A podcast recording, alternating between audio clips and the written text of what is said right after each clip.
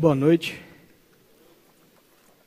Que a graça do nosso Senhor Jesus Cristo esteja sobre a sua vida, sobre o seu coração.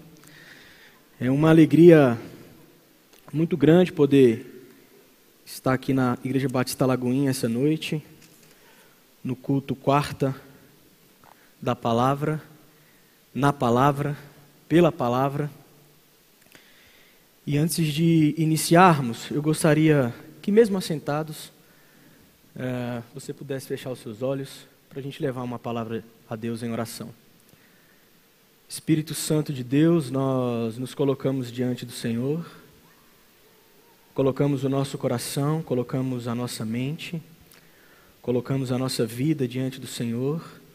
Eu quero apresentar, Pai, esses irmãos que estão presentes fisicamente aqui, mas eu quero colocar também diante do Senhor todos aqueles irmãos que estão nos assistindo, Deus, nas mais diversas regiões do nosso país. Que o Teu Espírito Santo, que é onipresente, possa aplicar essa palavra e tocar em cada vida, em cada coração, e que apesar de mim, a despeito de todas as minhas falhas, que eu possa ser um mero instrumento nas Tuas mãos nessa noite. Em nome de Jesus é que eu oro e Te agradeço. Amém.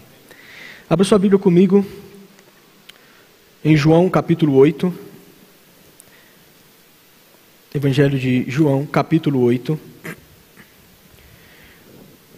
do verso 31 até o final do capítulo.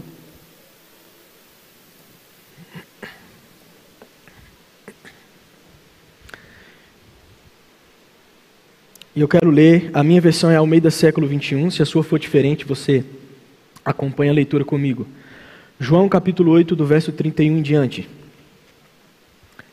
Jesus dizia aos judeus que haviam crido nele: se permanecerdes na minha palavra, sereis verdadeiramente meus discípulos, e conhecereis a verdade vos libertará.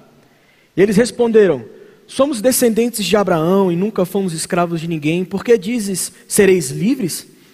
Jesus, verso 34, continuou: em verdade vos digo que todo aquele que comete pecado é escravo do pecado. O escravo não permanece para sempre na casa, mas o filho permanece ali para sempre. Se, pois, o filho vos libertar, verdadeiramente sereis livres.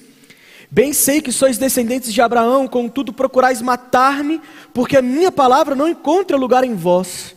Eu falo do que vi diante de meu pai, e vós fazeis o que também ouviste de vosso pai. E eles responderam: nosso pai é Abraão. Mas Jesus lhes disse: se fosseis filhos de Abraão, estaríeis fazendo as obras de Abraão. Mas agora procurais matar-me, a mim que vos falei a verdade que eu ouvi de Deus, mas Abraão não fez isso. Vós fazeis as obras de vosso pai. Eles reagiram: não somos filhos de prostituição, temos um pai que é Deus. Jesus respondeu: se Deus fosse o vosso pai, vós me amaríeis, pois saí de Deus e dele procedo, não vim por mim mesmo, mas ele me enviou. Porque não compreendeis a minha mensagem, é porque não suportais ouvir a minha palavra. O vosso pai é o diabo, e quereis satisfazer-lhes os desejos. Ele foi homicida desde o princípio, não se firmou na verdade, pois nele não há verdade. Quando ele mente, fala do que lhe é próprio, pois é mentiroso e pai da mentira. Mas porque eu digo a verdade, não me credes. Quem dentre vós me acusa de pecado? Se digo a verdade, por que não credes em mim? Quem é de Deus ouve as suas palavras, por isso vós não as ouvis, porque não sois de Deus. Os judeus responderam: acaso não temos razão quando dizemos que és samaritano e tens demônio? Jesus, verso 49, responde: eu não tenho demônios, pelo contrário, honro meu Pai, e vós me desonrais. Eu não busco glória para mim mesmo, há quem a busque, e é ele quem julga. Em verdade vos digo, que se alguém obedecer a minha palavra, nunca verá a morte. Então os judeus lhes disseram: agora sabemos que tem demônio. Abraão morreu e também os profetas, e tu dizes: se alguém obedecer a minha palavra, nunca provará a morte. Acaso tu és maior que nosso pai Abraão, que morreu? Também os profetas morreram. Quem tu pensa que és? Jesus respondeu: se eu glorificar a mim mesmo, a minha glória não tem valor. Quem me glorifica é meu Pai, do qual dizeis ser o vosso Deus. Vós não conheceis, mas eu o conheço. Se eu dissesse que não conheço, seria mentiroso como vós, mas eu o conheço e obedeço a sua palavra. Abraão, vosso pai, regozijou-se por ver o meu dia. Ele o viu e alegrou-se. Então os judeus lhe perguntaram: ainda não tens 50 anos e vistes Abraão? Jesus lhes respondeu, verso 58, em verdade vos digo, que antes que Abraão existisse, eu sou. Então eles pegaram em pedras para apedrejá-lo, mas Jesus escondeu-se e saiu do templo.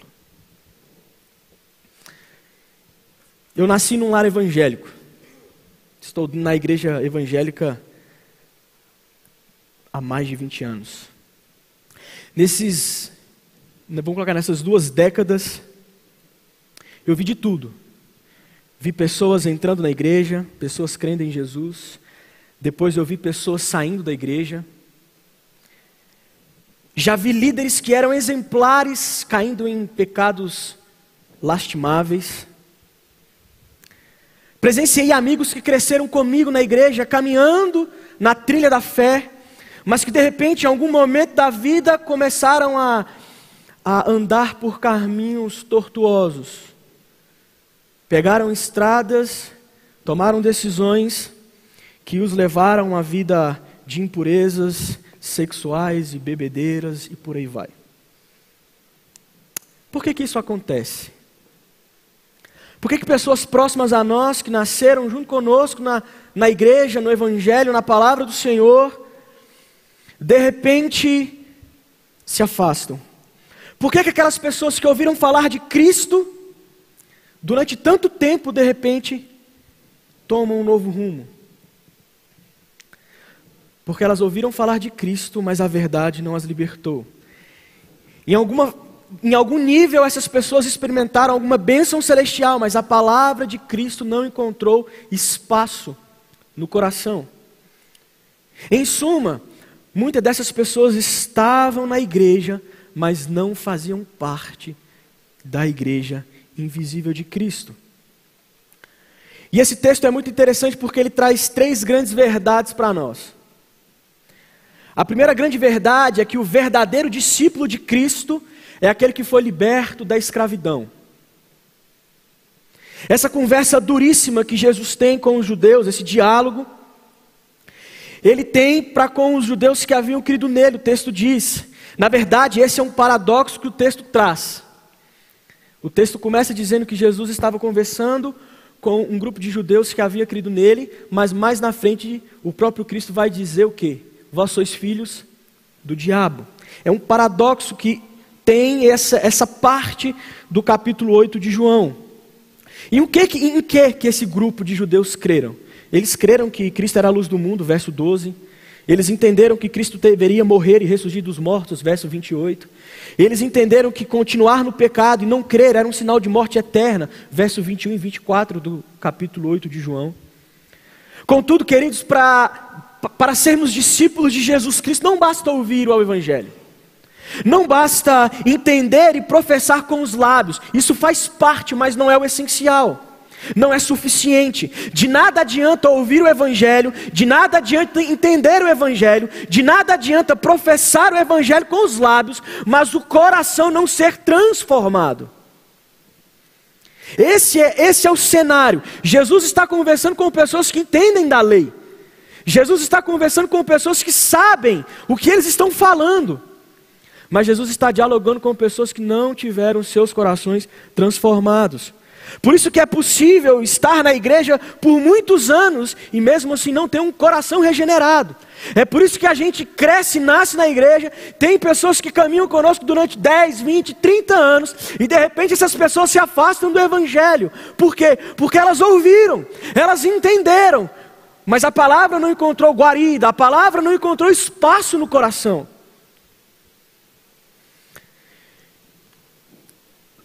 Os estudiosos vão dizer que esse paradoxo do creram, e que mais na frente Jesus afirma que eles são filhos do diabo, é que Jesus muda o foco da conversa, o grupo com quem ele estava conversando, muda a situação, o sitzen leben, e por isso mais na frente ele vai dizer que Aqueles que são filhos do diabo são aqueles que não creram. Outros vão dizer que são questões gramaticais do grego e por aí vai. Porém, o que nós temos que entender é que a grande marca dos discípulos verdadeiros de Jesus, dos discípulos que são autênticos, é a permanência na palavra. Jesus, ele começa dizendo, olha, se permanecerdes na minha palavra, sereis verdadeiramente meus discípulos. A maior evidência daquele que é um discípulo de Cristo, a maior evidência daquele que teve o seu coração regenerado, não é que ele não peca, mas é que ele permanece na palavra. Tem um pai da igreja que diz algo que eu acho muito interessante. Ele diz, a nossa fé não é a fé de quem não peca, mas é a fé do pecador que se lava nas águas do perdão de Deus. Então, a grande marca daquele que é um verdadeiro discípulo de Jesus Cristo é aquele que permanece na palavra, é aquele que permanece no Evangelho, é aquele que guarda a doutrina de Cristo. E é por isso que Jesus afirma, se permanecerdes na minha palavra, sereis verdadeiramente meus discípulos. Não para por aí. O que acontece com aquele que permanece nas palavras do Salvador? E aí Jesus continua e ele diz, olha, e conhecereis a verdade, e a verdade vos libertará.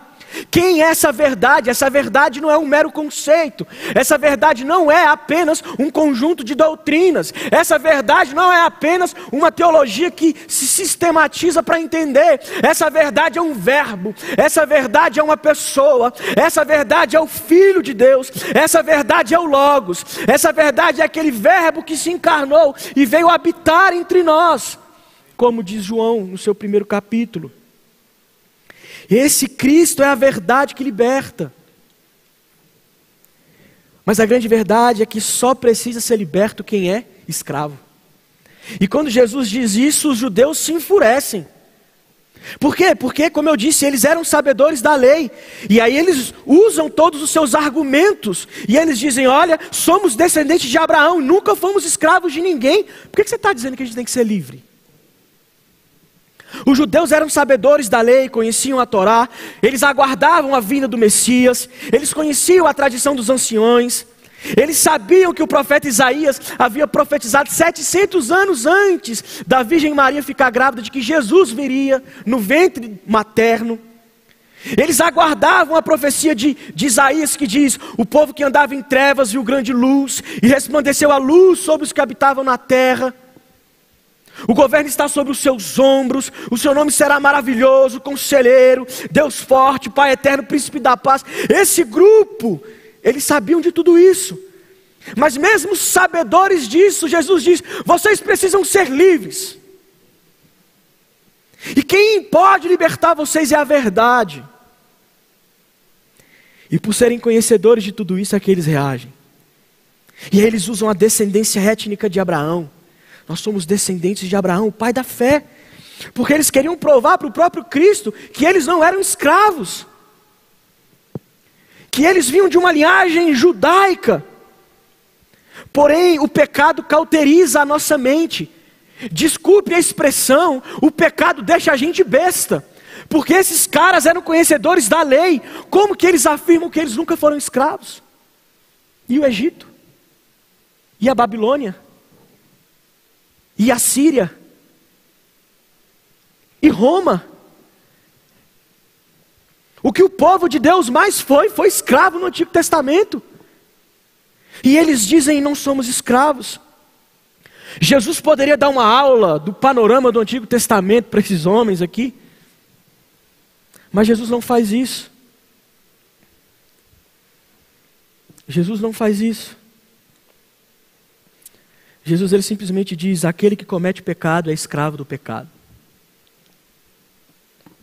Quando Jesus afirma aos judeus que eles precisavam de libertação, é como se eu chegasse para uma pessoa muito rica e falasse assim, você é pobre. Ela fala, está louco, sou rico, está falando que eu sou pobre? Ou se a gente chega para uma pessoa bem vestida e diz, você está nu. Ela fala, como que eu estou nu? Estou com a melhor roupa, da melhor grife, da melhor marca, você está falando que eu estou nu? Era mais ou menos isso que estava na cabeça dos judeus. Jesus vira para os judeus e diz, vocês precisam ser livres. Os caras falam, Jesus ficou doido. Esse que se diz o Messias está maluco. Por que eu preciso ser livre? Eu sou descendente de Abraão. E Como que Jesus responde essa afirmação de que eles nunca foram escravos? Jesus fala que aquele que comete pecado é escravo do pecado. E o texto de João 8 começa com o cenário da mulher que é apanhada em adultério. E Jesus, quando disse que aquele que comete pecado é escravo do pecado, porque em João, nesse início da parte do capítulo, quando fala da questão da mulher em adultério, eles estavam cometendo um pecado, porque a lei diz que quando um homem e uma mulher é pego em adultério, os dois deveriam ser apedrejados, e só estava a mulher ali. Se você ler Levítico 20:10, você vai ver. Os sabedores da lei estavam usando a lei para beneficiar eles mesmos. A mulher, pela lei, deveria ser apedrejada, mas o homem também. Mas cadê o homem? O homem não estava lá. Eles estavam cometendo pecado. Esses homens conheciam a lei e estavam pecando por não cumprir a lei. Talvez, é por isso que Cristo tem alertado a eles: olha, aquele que comete pecado é escravo do pecado. Porque Cristo não estava falando de uma escravidão social. Cristo não estava falando de uma escravidão geográfica. Cristo estava falando de uma escravidão espiritual. Eles estavam pensando numa escravidão geográfica, numa escravidão local, numa escravidão até econômica ou social. E Jesus está falando de outra coisa. E eles não estão entendendo. Jesus estava falando que a escravidão da qual eles estavam submetidos era uma escravidão eterna. Era uma escravidão espiritual. Jesus não estava falando de um despótico como César, mas ele estava falando do vergonhoso egocentrismo humano que aprisiona o coração humano. Se você for para Hebreus 10:26, o que o texto vai nos dizer? Se continuarmos intencionalmente no pecado, não resta mais sacrifício. 1 João 3:6 vai dizer: todo que permanece nele, Cristo, não vive pecando, e todo que vive pecando não o viu e nem o conheceu. É isso que Jesus está dizendo, e Jesus vai ao centro do problema da humanidade, que é o pecado, que é o coração, que é a escravidão do pecado. E nessa dinâmica de revelar verdades profundas, ele traz à tona nesse diálogo representações da aliança. No verso 35, o escravo não permanece para sempre na casa, mas o filho permanece ali para sempre.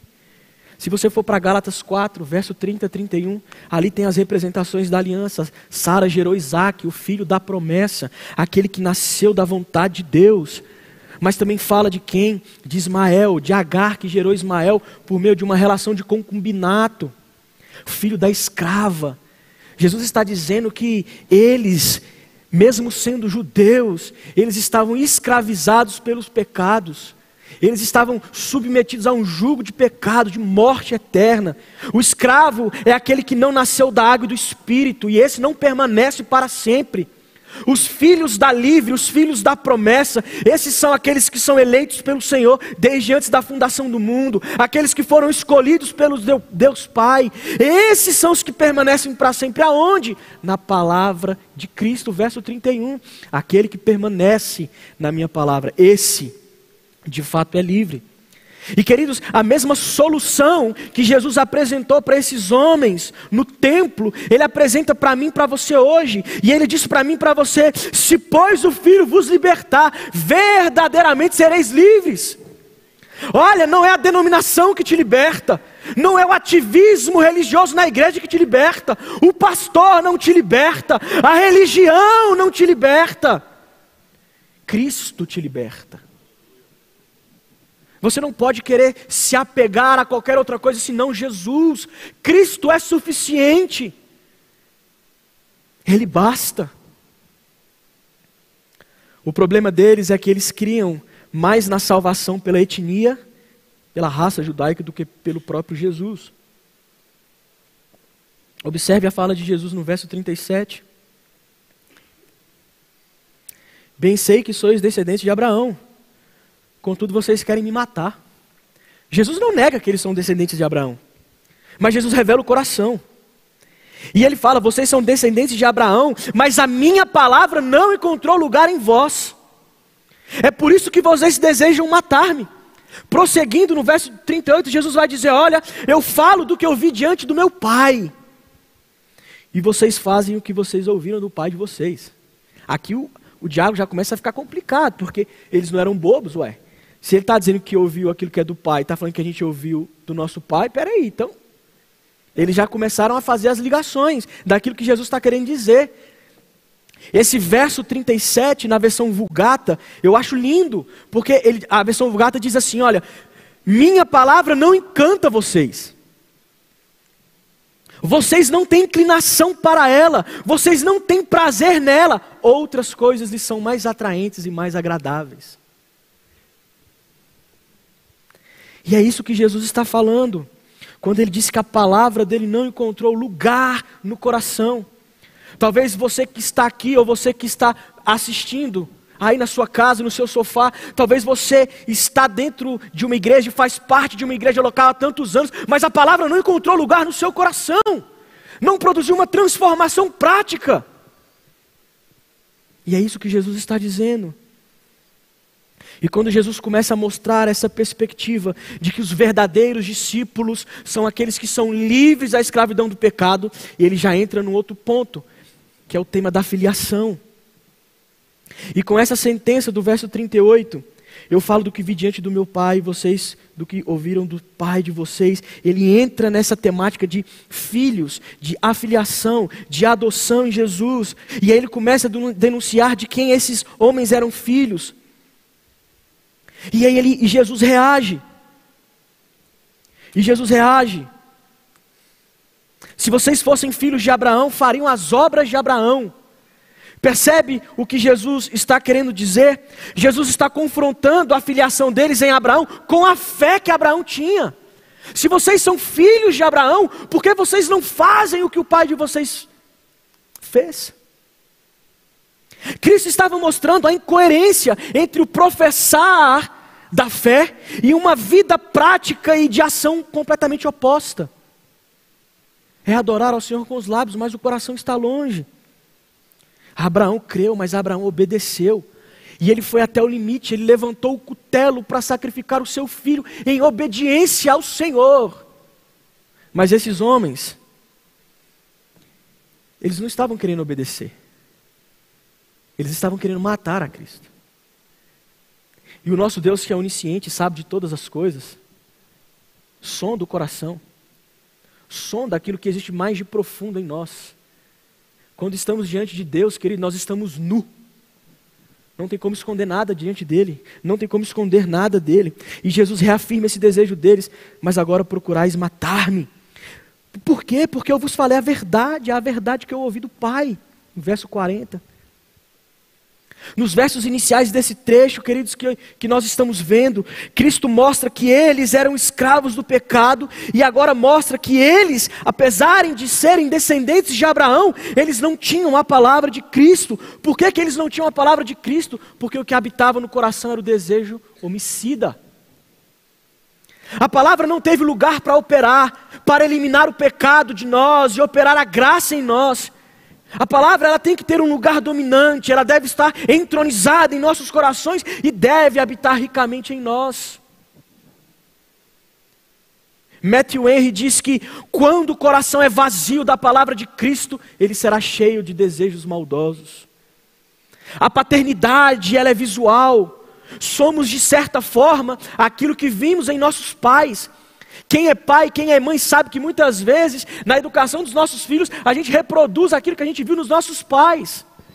E Jesus sabia disso. E ele diz no verso 41, vós fazeis as obras do vosso pai. Vocês estão imitando o vosso pai. E eu falo daquilo que vi, daquilo que ouvi e faço a obra do meu pai. Meu querido irmão, as nossas ações, a nossa ortopraxia sinaliza quem somos e de onde viemos. As nossas ações e a forma que a gente vive a nossa vida, dessas paredes para lá, mostra de quem nós somos filhos.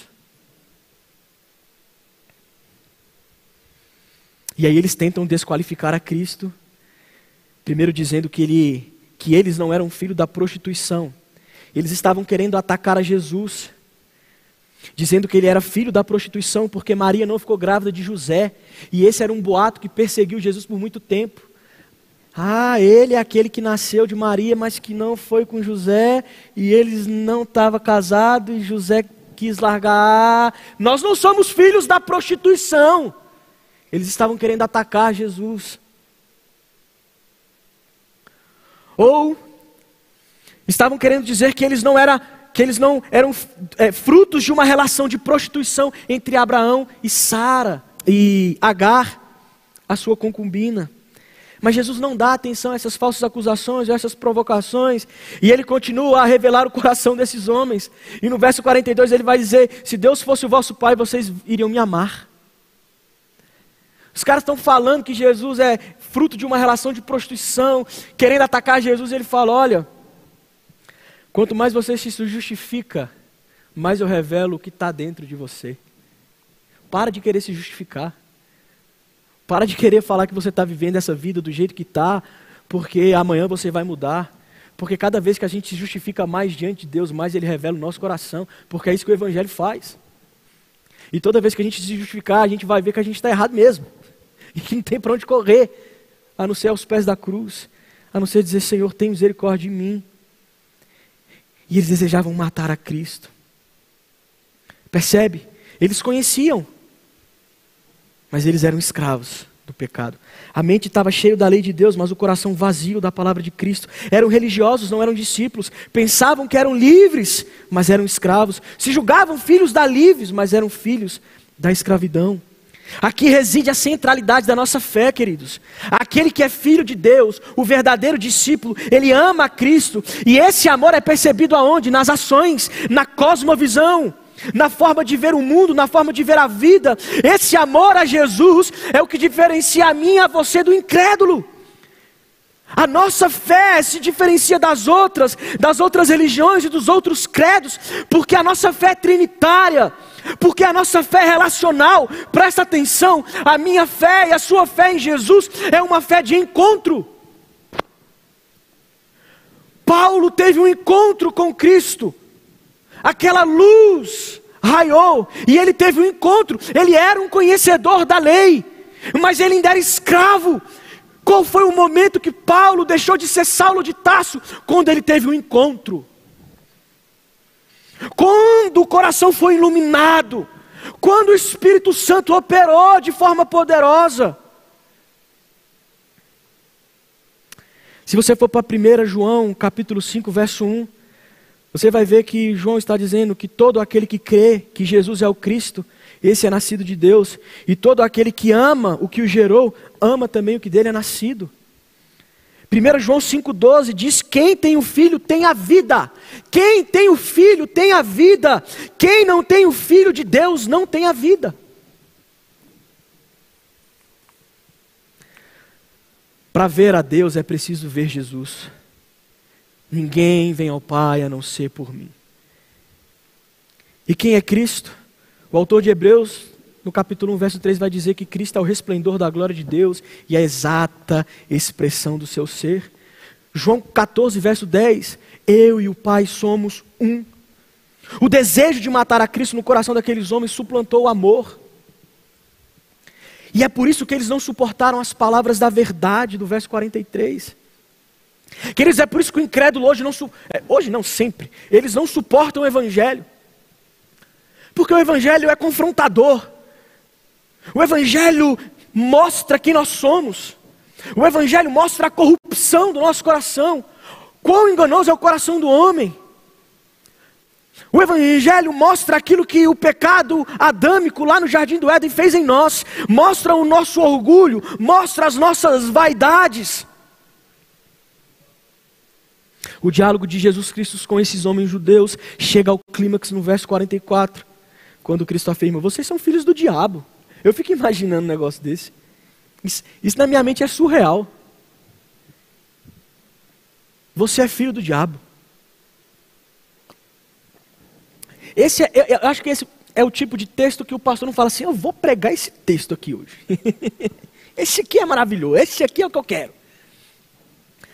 Mas isso é a vantagem da exposição de toda a carta. Nós não podemos fugir daquilo que é difícil.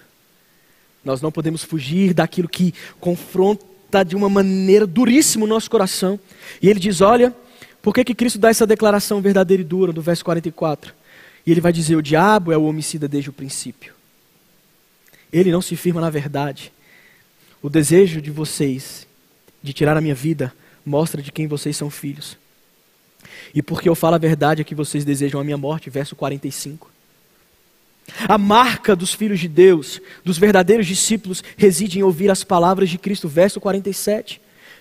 A palavra diz, minhas ovelhas conhecem a minha voz e esses me seguem. Se você for em 1 João 4, 6, está vendo? Eu estou sempre fazendo um paralelo de João, o Evangelho, com a primeira carta de João. 1 João 4, 6 diz, nós somos de Deus. Quem conhece a Deus nos ouve. Quem não é de Deus não nos ouve. E assim que conhecemos, é assim que conhecemos o espírito da verdade, o espírito do erro. Quando João está dizendo que quem conhece a Deus ouve os apóstolos, e você vai para 1 João 1, verso 1 ao 3... João está dizendo, nós vimos, nós o tocamos, nós o apalpamos e é sobre ele quem falamos. Então João está dizendo que todo aquele que ouve a palavra da verdade é filho de Deus. E por isso a gente distingue o espírito da verdade, o espírito do erro. Você percebe, o texto começou falando sobre a escravidão do pecado, depois ele transiciona para essa parte de filiação, ou seja, só é filho de Deus aquele que é liberto da escravidão do pecado. E aí Jesus ele começa a caminhar para o final do texto, que ele vai falar sobre obediência. E faz todo sentido. Aquele que é livre do pecado, da escravidão do pecado, esse é o filho de Deus. Esse é o discípulo autêntico. Esse é o verdadeiro discípulo. E esse que foi liberto da escravidão do pecado e que foi adotado por Deus em Jesus Cristo, naturalmente obedece os mandamentos. A palavra de Deus diz que obedecer os mandamentos não é um fardo, não é um peso. Para os regenerados em Jesus, para aqueles que têm um novo coração, obedecer a palavra de Deus é um prazer. Não estou dizendo que é fácil, mas é prazeroso. O caminho natural daquele que é escravo do pecado é seguir os desejos do seu próprio coração. E isso será a desobediência ao Evangelho. Porque o Evangelho é totalmente contrário à nossa natureza humana caída.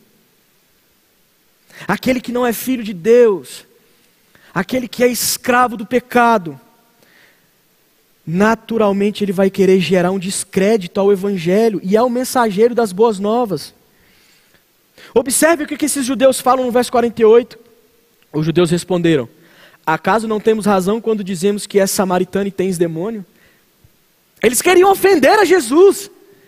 Você chamar um judeu de samaritano, naquele contexto é um absurdo.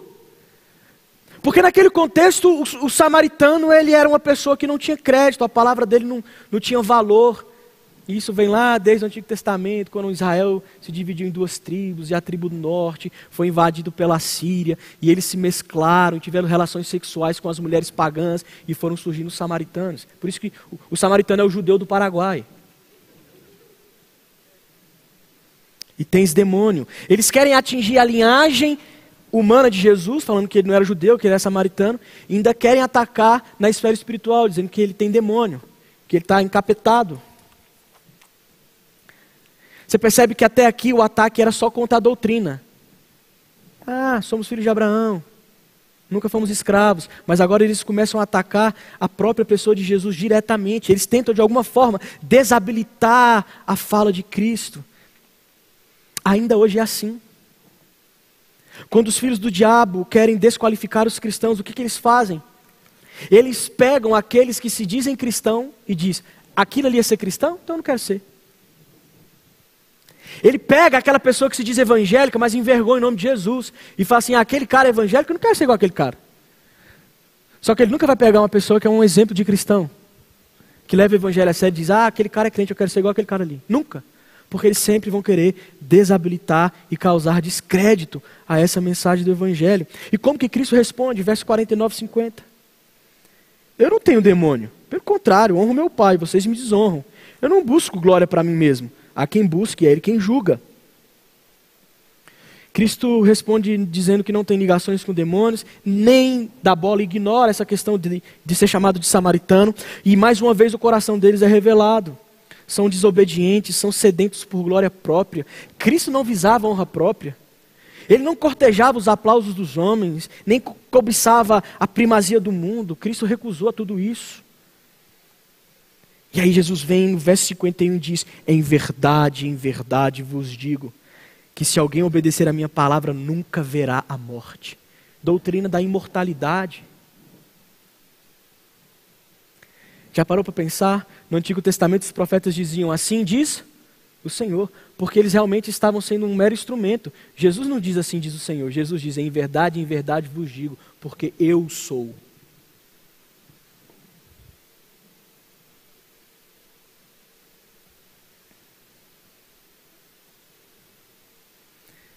Se a gente pegar, estou caminhando para o final, o texto de 1 João 3, do verso 7 ao verso 10. Filhinhos, ninguém vos engane, quem pratica a justiça é justo, assim como ele é justo. Quem vive habitualmente no pecado é do diabo. Olha aqui, escravidão do pecado, pois o diabo peca desde o princípio. Para isto o Filho de Deus se manifestou, para destruir as obras do diabo.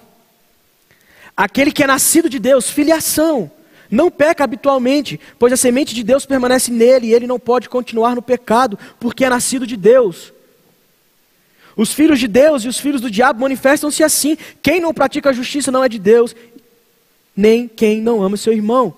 Você percebe que em 1 João 3, de 7 a 10, João fala sobre escravidão do pecado, fala sobre filhos de Deus e fala que aqueles que são filhos de Deus praticam a justiça. Então Jesus ele mostra aos judeus que apenas os filhos de Deus obedecem à sua palavra. Ao mostrar aos judeus que eles eram desobedientes, eles reagem. No verso 52 ao verso 54. João vai afirmar nos versos 30 e 31 que eles desejavam era matar a Jesus. No verso 53, eles já estão furiosos e dizem para Jesus: quem tu pensa que és? E Cristo vai cavando cada vez mais fundo a problemática que é o pecado. Eles afirmam que eles não conhecem a Deus e é por isso que eles são incapazes de obedecer. São mentirosos, filhos do diabo, verso 55. E é interessante porque em João 17, mais na frente, verso 4, Jesus faz a oração e diz: eu te glorifiquei na terra, completando a obra da qual me encarregaste.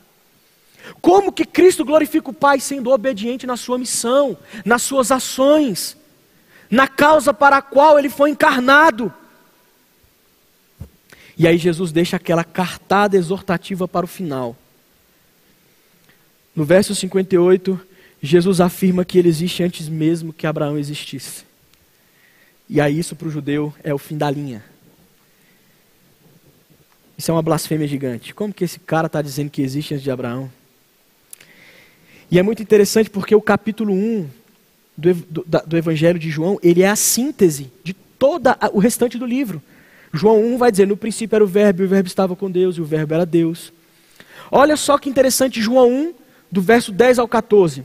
O verbo estava no mundo e este foi por meio dele, foi feito por meio dele, mas o mundo não reconheceu. Ele veio para o que era o seu, os judeus, mas não o receberam. Mas todos os que receberam, os que creram no seu nome, deu-lhes a prerrogativa de se tornarem o quê? Filhos de Deus. Os quais não nasceram da linhagem humana, não é da descendência de Abraão, nem do desejo da carne, nem da vontade do homem, mas de Deus. E o verbo se fez carne e habitou entre nós, pleno de graça, verdade, e vimos a sua glória. É o resumo de tudo que falamos. Os judeus rejeitaram a Cristo porque eram filhos da escravidão. E se não eram filhos de Deus, não podiam obedecer.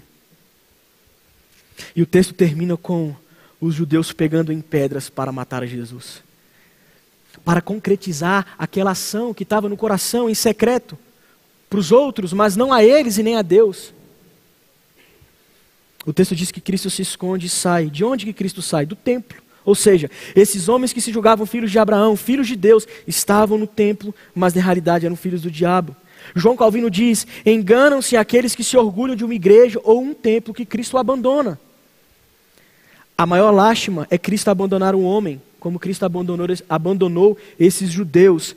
Mas tragédia maior ainda é os homens não sentirem a sua falta. E aqui eu encerro, trazendo 3 breves aplicações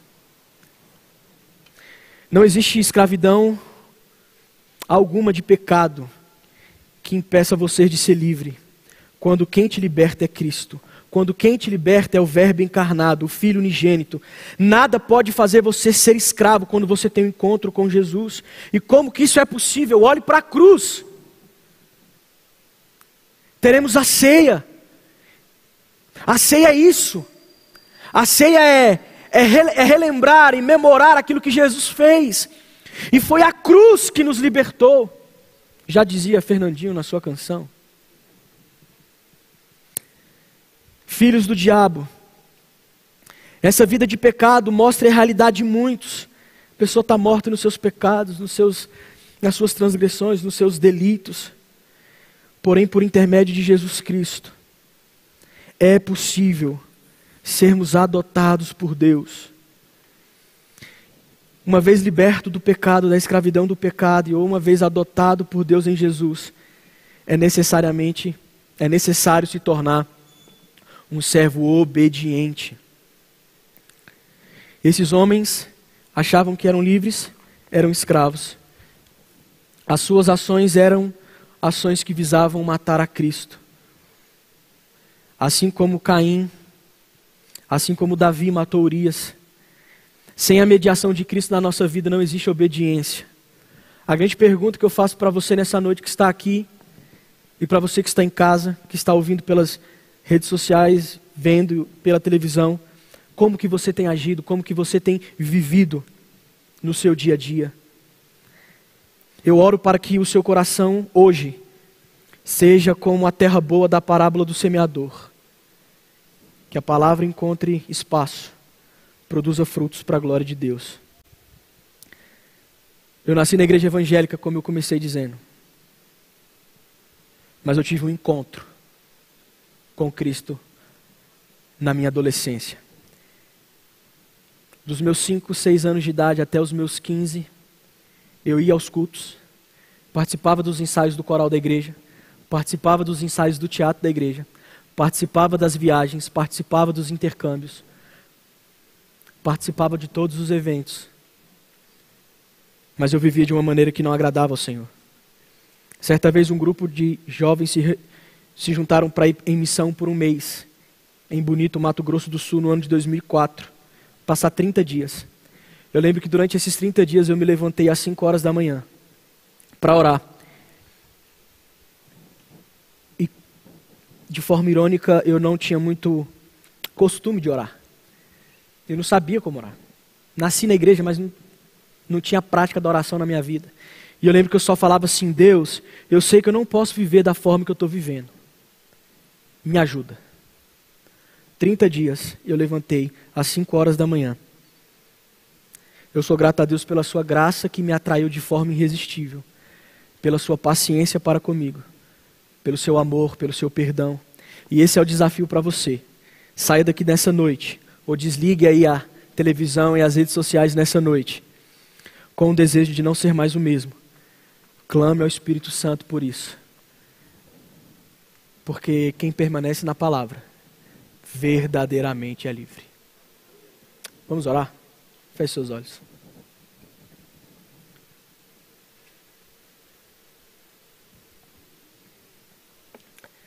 Pai, tem misericórdia de nós. Somos tão falhos e tão dependentes da sua graça, carentes do teu amor, da tua misericórdia. Tu és o Deus que sonda o nosso coração. Tu és o Deus que sonda a nossa mente, Pai. Que a Tua palavra ache espaço em nós. Que a Tua palavra opere em nós. Que a Tua palavra, como uma espada, entre profundamente no nosso ser e na nossa existência. Que possamos ser transformados pela Tua palavra. Que possamos verdadeiramente a cada dia sermos feitos filhos no Senhor. Graças a Jesus Cristo. Obrigado pela cruz. Obrigado pelo sangue vertido. Obrigado pelo sangue derramado. Obrigado por todo o sofrimento de Cristo na cruz que era para vir sobre nós. Obrigado porque Ele aplacou a tua ira, levou os nossos pecados e se fez justiça naquela cruz, naquele madeiro. Não merecíamos graça, graça, graça, graça e graça, Pai. que possamos ser filhos e verdadeiros discípulos. Tem misericórdia de nós e abençoa a igreja no Brasil, em nome de Jesus. Amém. Que Deus te abençoe.